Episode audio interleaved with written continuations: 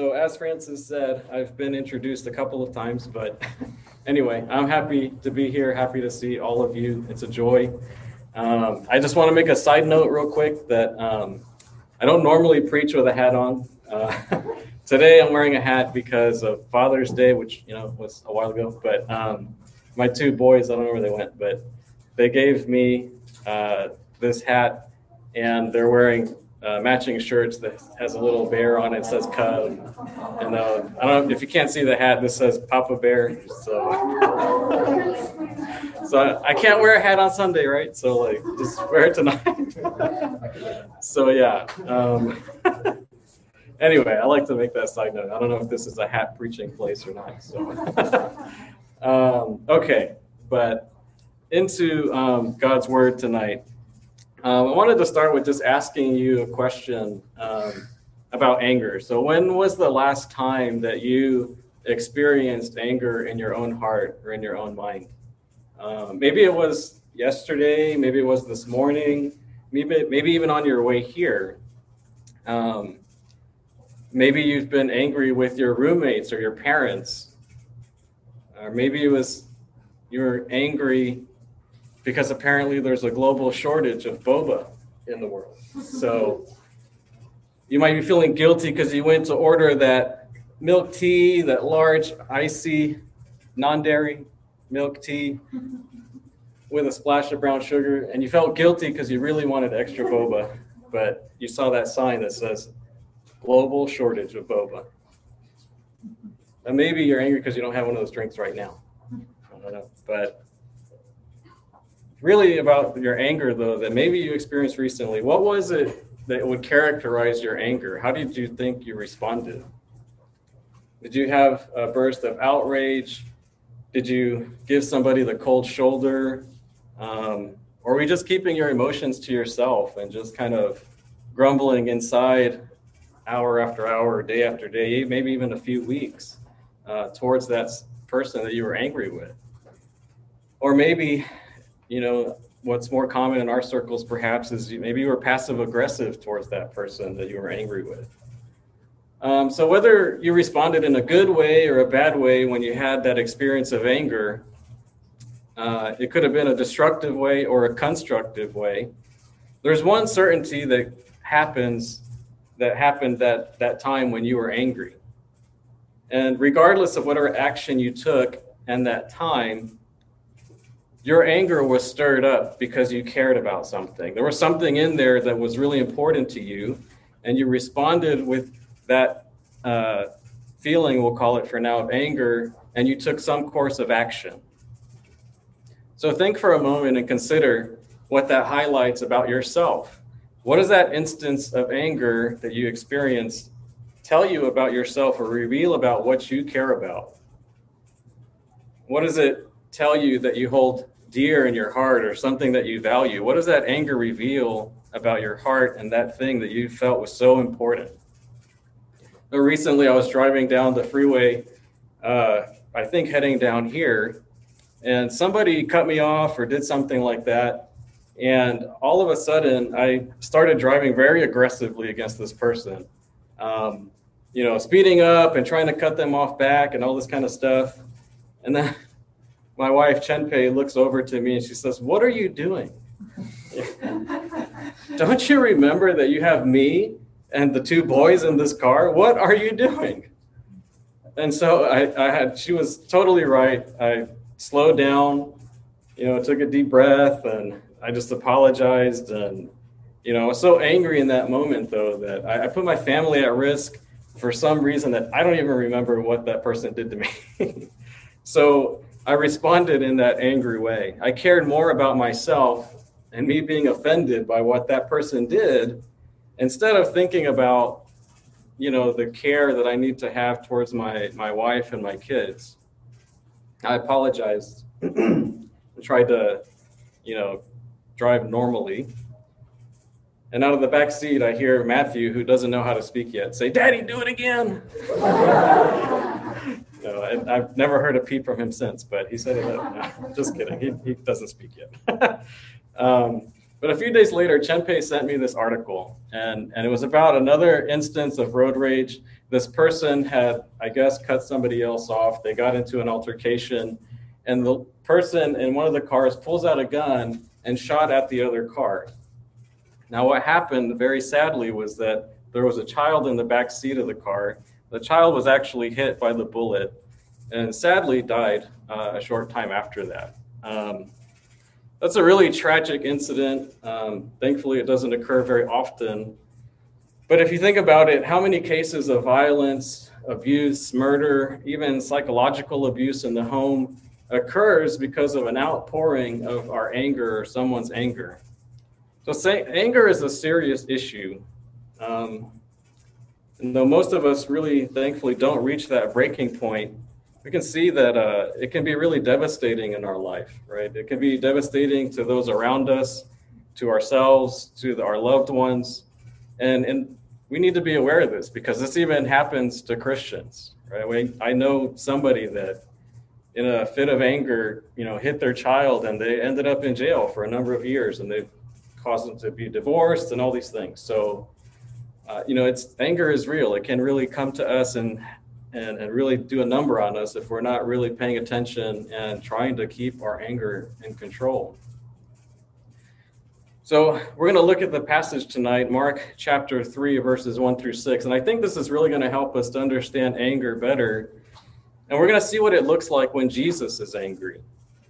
So, he's going to, we'll see his anger on display. We'll see what he's like when he gets angry, what it is that he gets angry about, what he's focused on and what action he takes when he gets angry.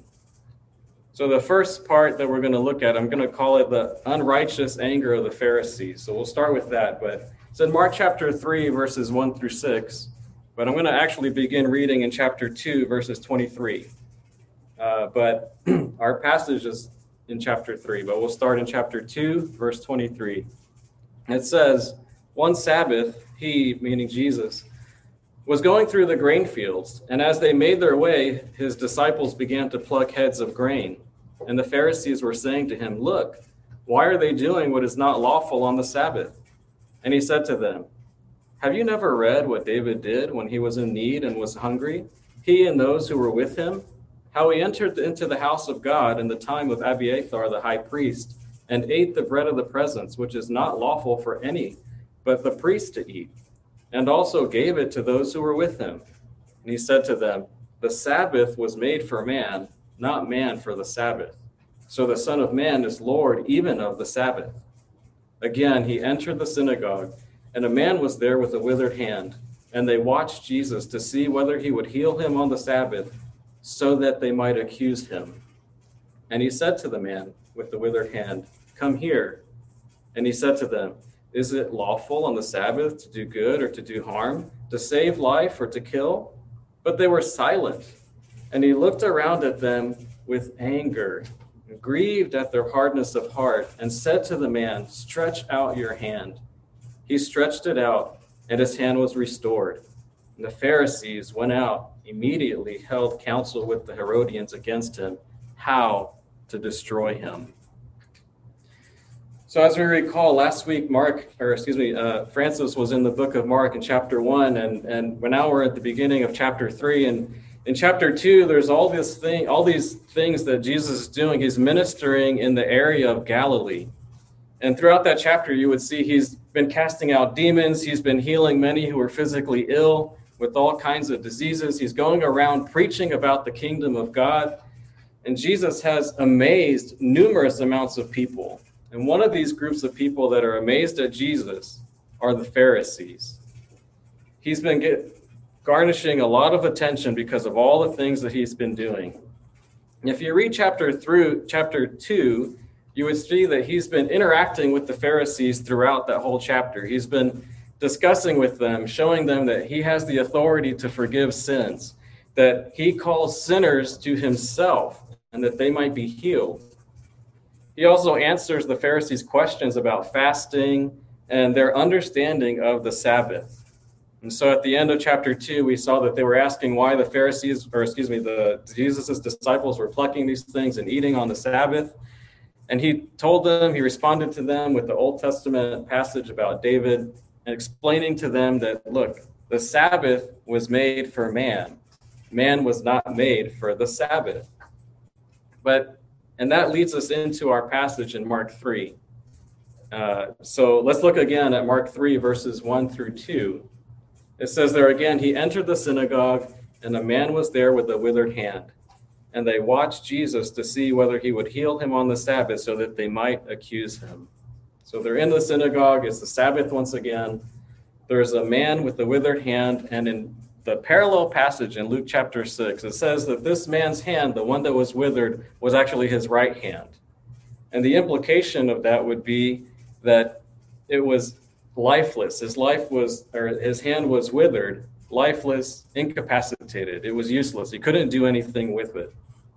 And so, assuming that most people are right handed, and that at that time the way to make a living would have been physical labor, this man would have had a lot of great needs. He would have been devastated because he can't actually do the work in order to make a living and to continue in his life. So, in other words, this man has a lot of great needs because of his withered hand. But if you look at the Pharisees, the Pharisees are totally uninterested in that. They actually don't care about this man's needs. Because if you look, as they were watching Jesus to see what he was going to do, they had zero care about the man with the withered hand. They were only watching Jesus in order to see if he would heal him so that they might accuse him. They already knew that Jesus could heal the man. They knew that. They'd seen it with their own eyes in the previous instances and interactions that Jesus had with other people. So they were only watching so that they could accuse Jesus Christ of something. But what is that something? What exactly what they're going to accuse Jesus of? Is in the Pharisees' mind, Jesus was actually going to break the Sabbath in the Pharisees' mind.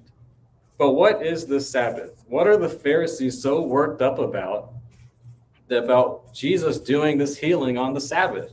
What's the big deal with this? Well, this points to the larger problem in the Pharisees' heart.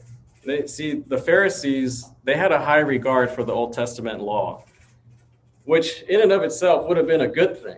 But the problem was is that they were so wrapped up in trying to keep the Old Testament law that they invented all of these different traditions, all of these different man made laws in order to try to keep the supposed Old Testament law. So, what happened was they kept adding these different traditions and adding these different laws upon laws upon laws to try to help them keep uh, in their own minds the Old Testament law. And Jesus calls them out on this. In Mark chapter 7, he's interacting with them again and he says to them, well did Isaiah prophesy of you hypocrites, as it is written, This people honors me with their lips, but their heart is far from me. In vain do they worship me, teaching as doctrines the commandments of men. You leave the commandment of God and hold to the tradition of men. So Jesus was calling them out on this all the time. But what are these traditions? What do they look like? What are these laws that the Pharisees are keeping look like in, into their own mind? So today we have what's been passed down for a long time from them, and it's called the Mishnah. Today it's written down. You can get a book. It's it's in written form. But back in that day, it was an oral tradition that was passed down from generation to generation. It was all the teaching of the rabbis and the various things that they've tried to accumulate in order so that they could keep the word of God.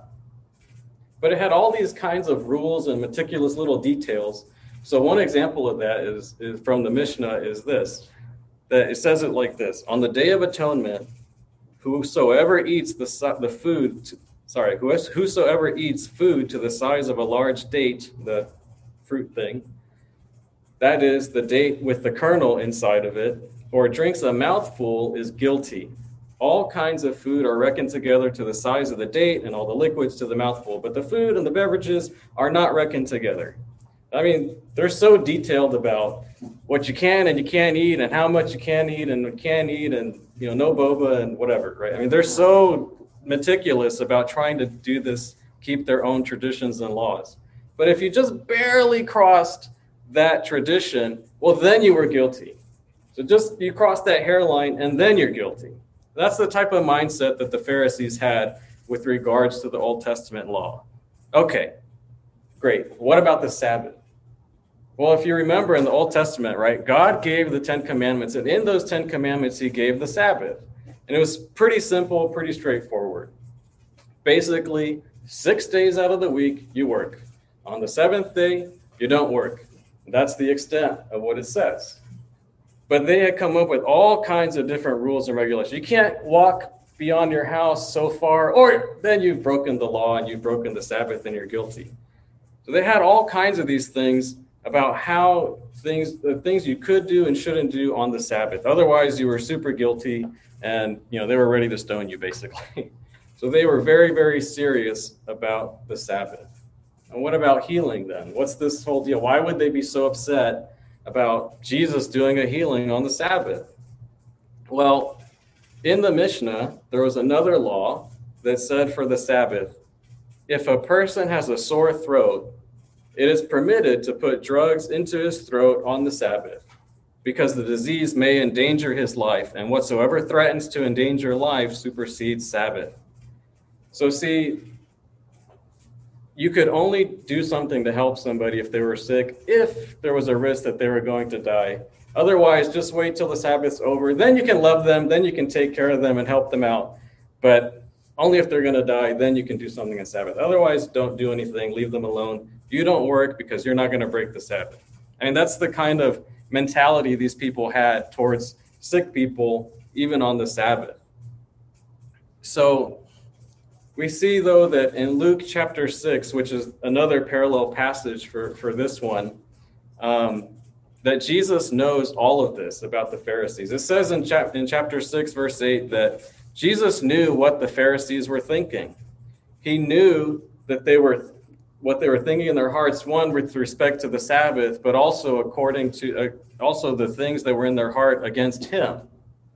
So he knew that as they were watching him that he was going that um, excuse me that they were really thinking about something that they could find to accuse him. But we obviously we know he goes forward with it anyway and still heals this man with the withered hand. So let's see what else happens here in chapter in verses 3 and 4 in mark 3 so in Mark 3, verses 3 and 4, and he said to the man with the withered hand, Come here.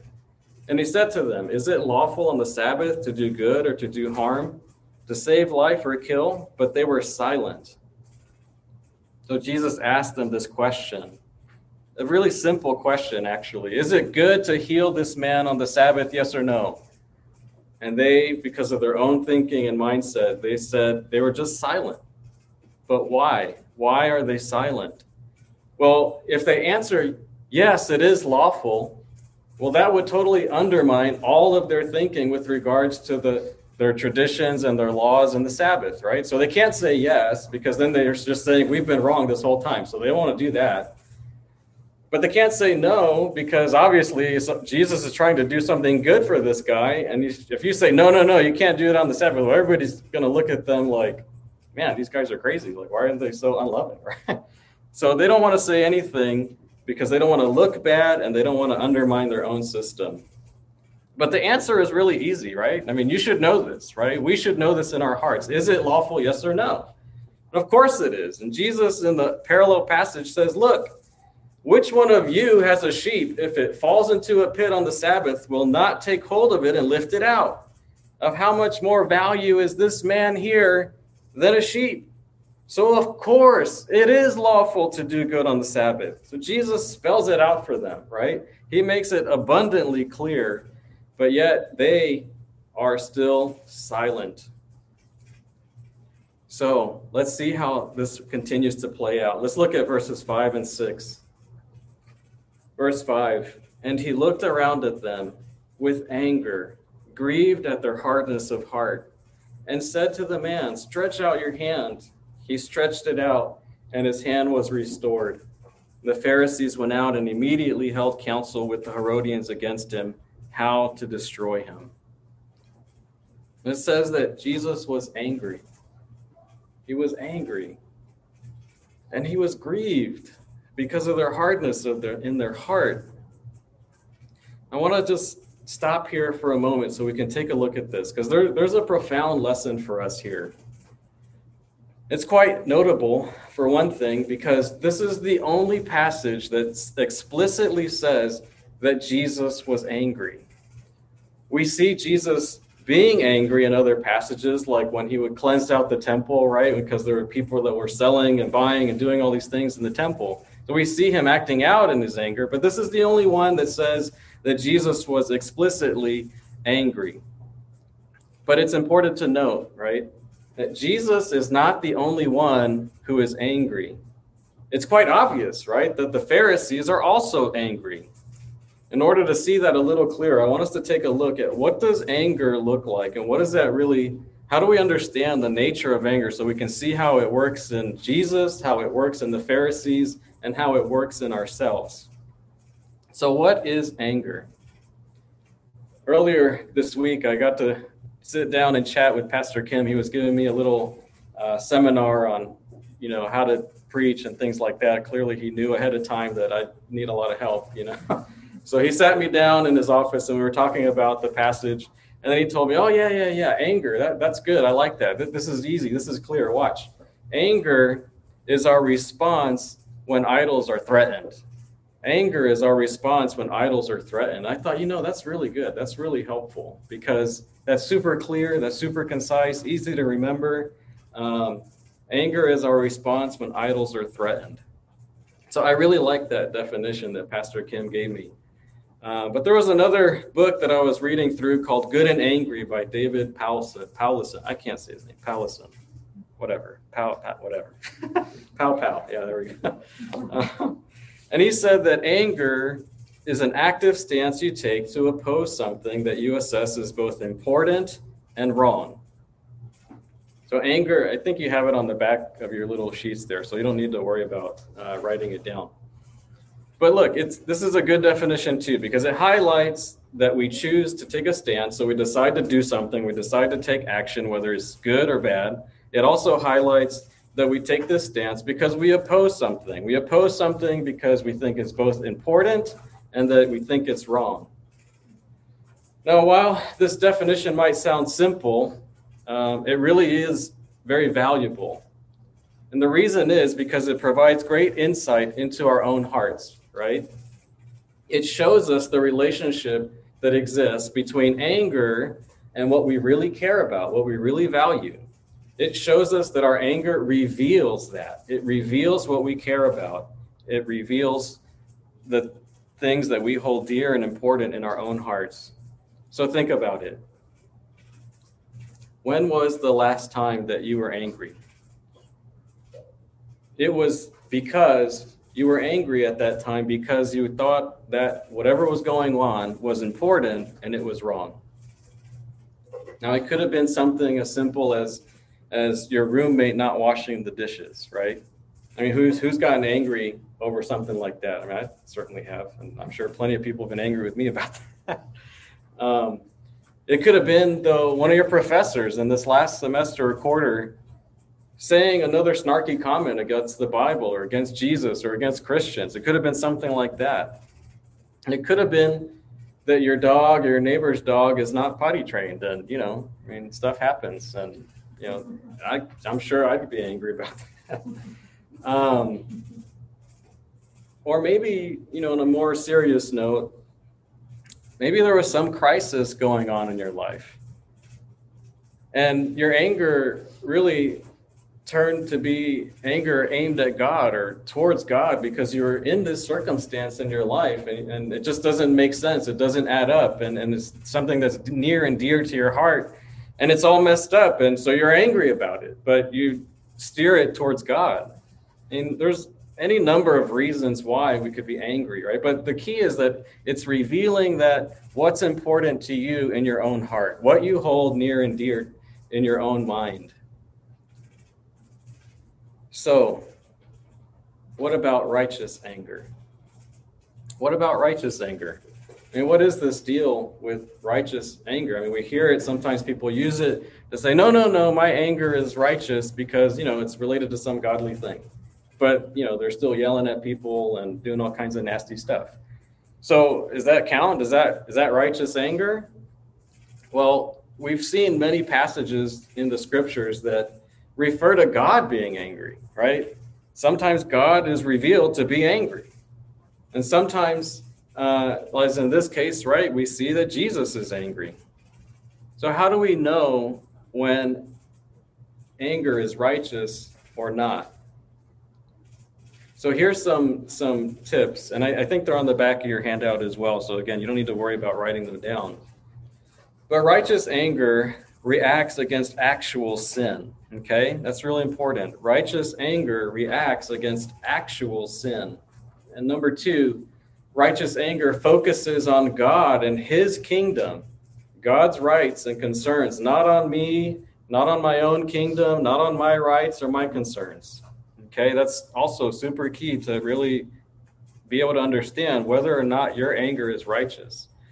Thirdly, righteous anger is accompanied by other godly qualities and it expresses itself in godly ways.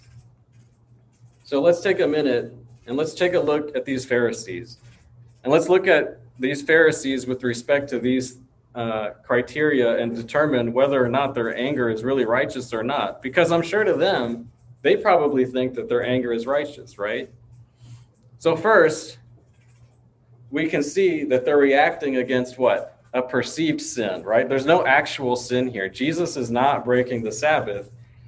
Jesus is going to heal somebody, but that doesn't violate Old Testament law. That only violates something in the Pharisees' mind that they perceive as something wrong, but it's not wrong. So it's not against actual sin that they're being angry. Second, they're focused on themselves. They're focused on their own little kingdom, their traditions, their laws, things that they've made up. They're not focused on God and his kingdom. They're not focused on the healing of this man. Because if you remember in the Old Testament, there's uh, prophecies and things like that that the old, that the Messiah, when he comes, is going to be healing people. He's going to be doing miracles. So they're not aware of that. They're not thinking about that. They're only thinking about their own kingdom.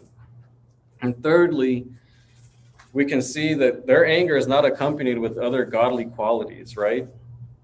They can't even say and agree that, yes, it is a good thing to heal this man on the Sabbath. They can't even bring themselves to say that.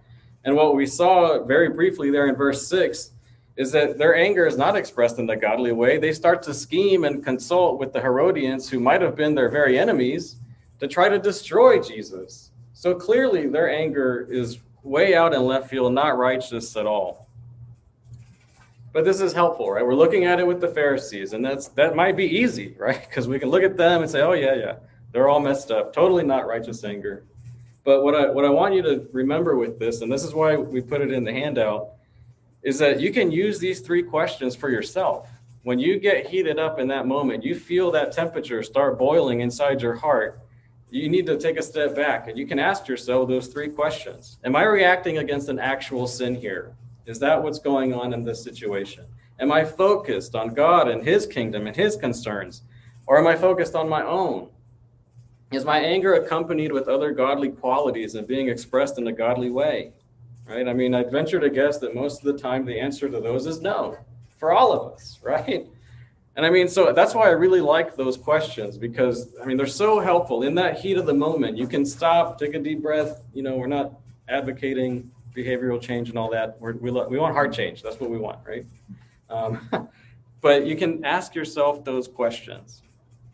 Now, we've seen also, too, that some of those examples I mentioned earlier. What happens when we don't control this anger? It's an unrighteous anger. We know that it can escalate into something that can be very devastating for our lives, right? We know plenty of marriages, sadly, that have fallen apart. We've heard of many, um, uh, what do you call those? The, um, when they walk in and shoot everybody in the building, right? I mean, anger is behind all of that with these people.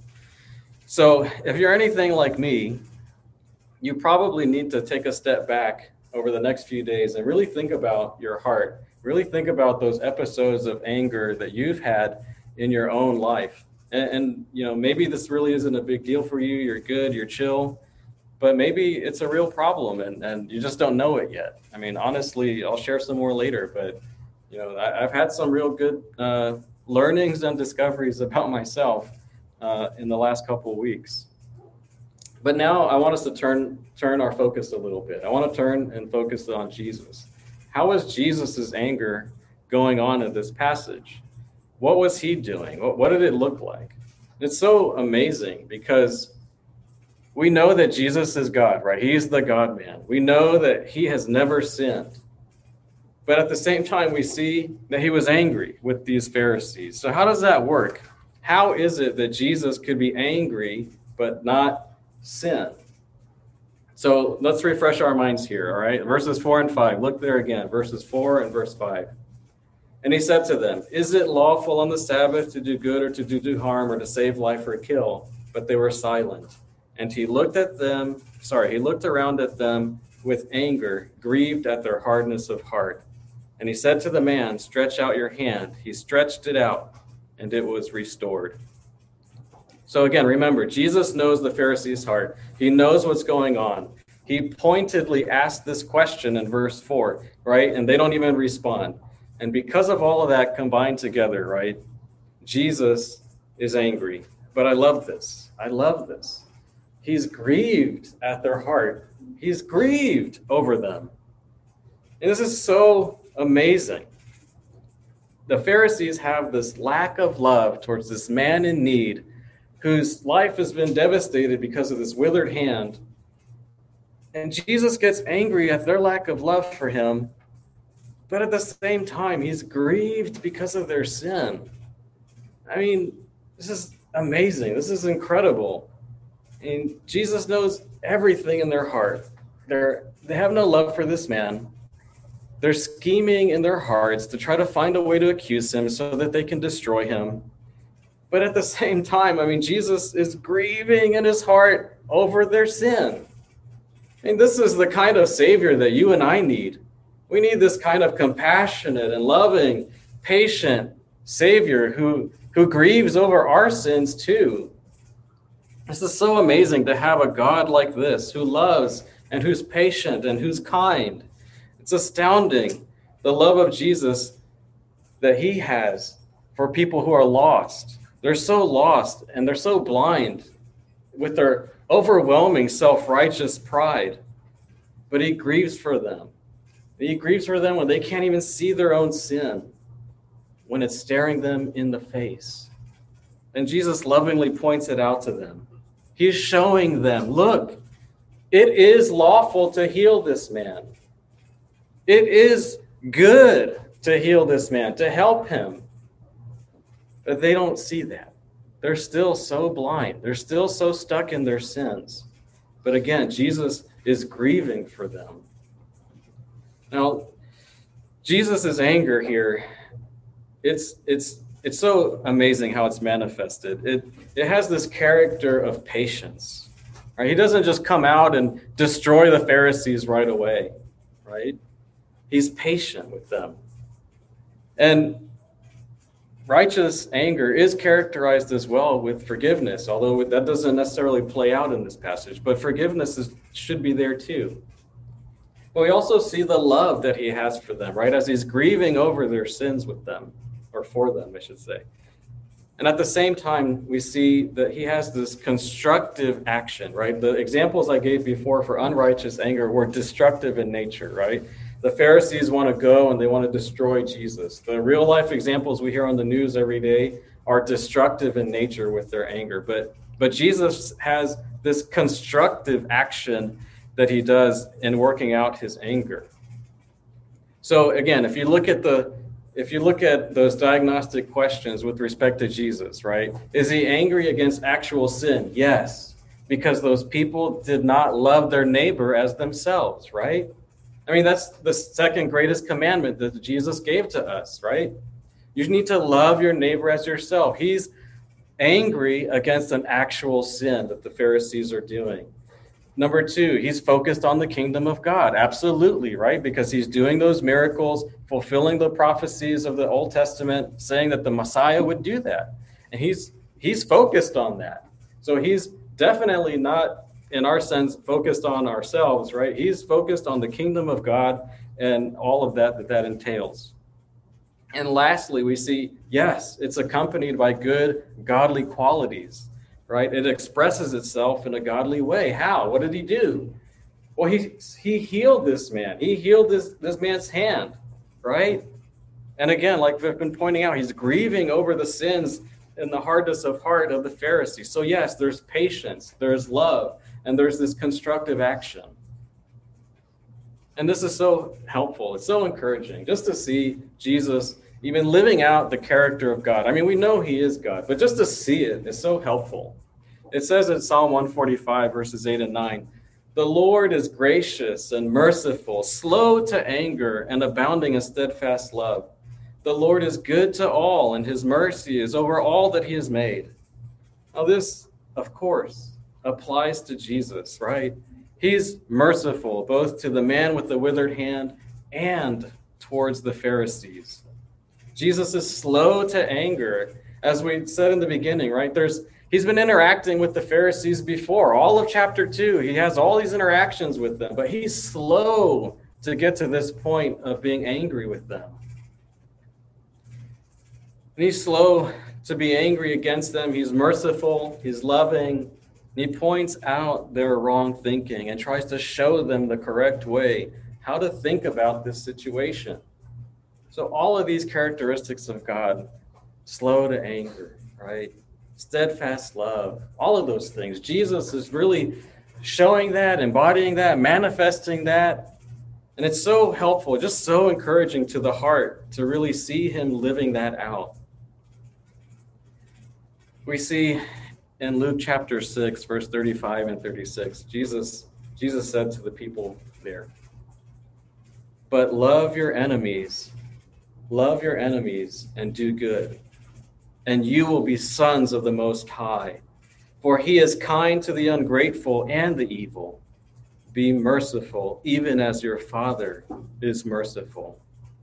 And just, just think how Jesus puts all of these qualities on display as the perfect Son of God.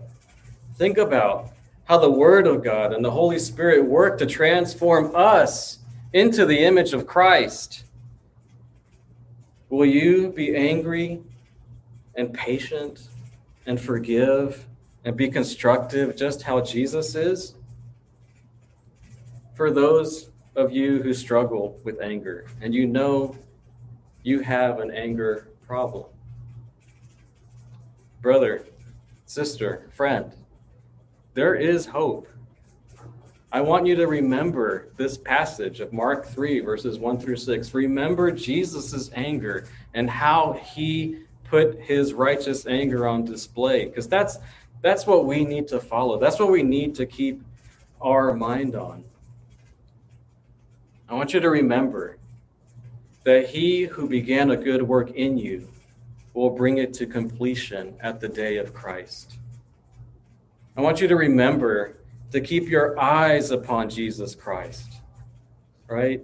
As we behold his glory, we will be transformed into his image from one glory to the next glory. All right, 2 Corinthians 3:16. Keep your eyes on Christ. That is the way that we'll be transformed into his image the perfect image of God. Now, I just want to close with this small testimony about God's goodness. Okay? This past week, as I've been preparing for this message, the Lord began to show to me and to reveal to me that I have an anger problem. I didn't know this. I mean, you know, sure, maybe I was, oh yeah, brush it off, like anger, sure, whatever. But no, that's not right. God was helping me to understand that I have an anger problem, that I'm judgmental towards others, that I become angry much faster than I realize, that I would generally give the cold shoulder to my wife, or I would lose my temper very quickly with my boys. But just a few days ago, I could sense myself getting angry with Chenpei. And I felt that anger slowly just bubbling up in my heart.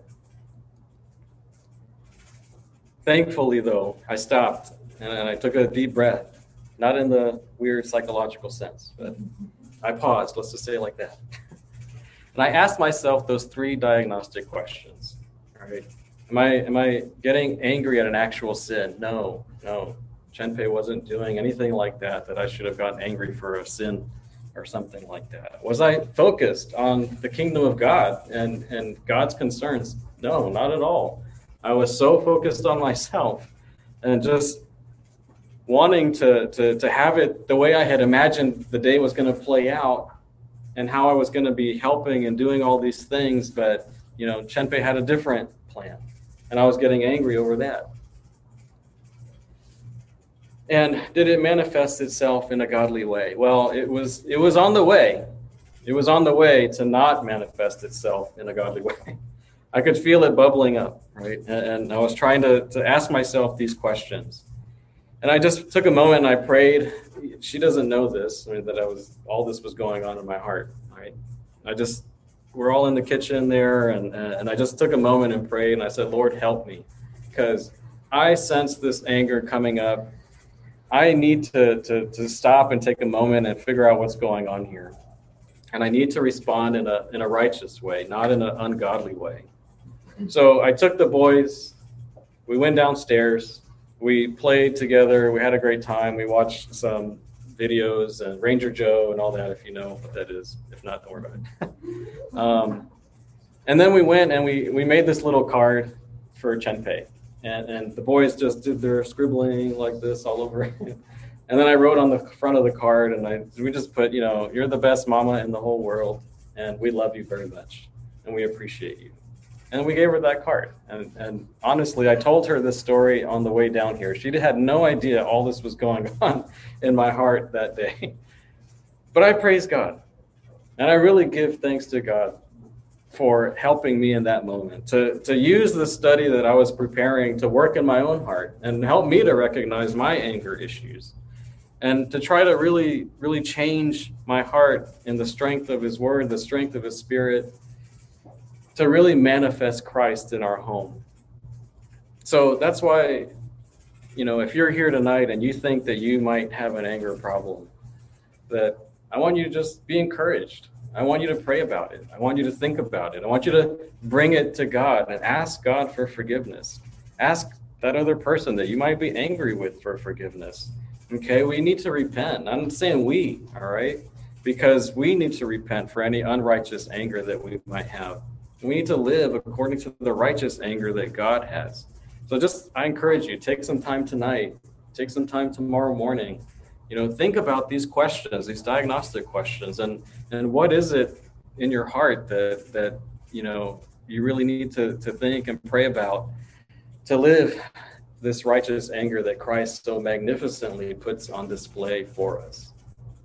So, brothers and sisters, friends, I want you to know God is good. Let's pray. Dear Heavenly Father, thank you so much for this time in your word and just your loving kindness, your steadfast love, your slowness to anger, your mercy that works in our lives. Father, you are just an unimaginably good towards us. Father, we know we don't deserve it. We know that we do so many things, Lord, and we don't even know really how evil and sinful we can really be against you and against others. But we thank you for your Son, the Lord Jesus Christ, who died on the cross in our place, and that anyone who would believe in him and repent from their sins and put their faith in Christ can be forgiven, can have eternal life in him. Lord, we're so thankful that you don't leave us in our sin, that you give us your Holy Spirit, you've given us your holy word, and that you work in us to transform us into the image of Christ. Lord, we pray that you use our lives to manifest Christ, to preach Christ with our lives, with our words, and that we might give you all the glory. Lord, thank you for your loving kindness. Bless all of us tonight in our small groups and even as we depart. And really, Lord, help us to, to be honest with you about our hearts and about our sin, and to just thank you too for the work that you've done in us so far. Lord, we love you. We praise you ask you to bless us tonight and, and all their families as well. We ask this humbly in Jesus Christ's name. Amen.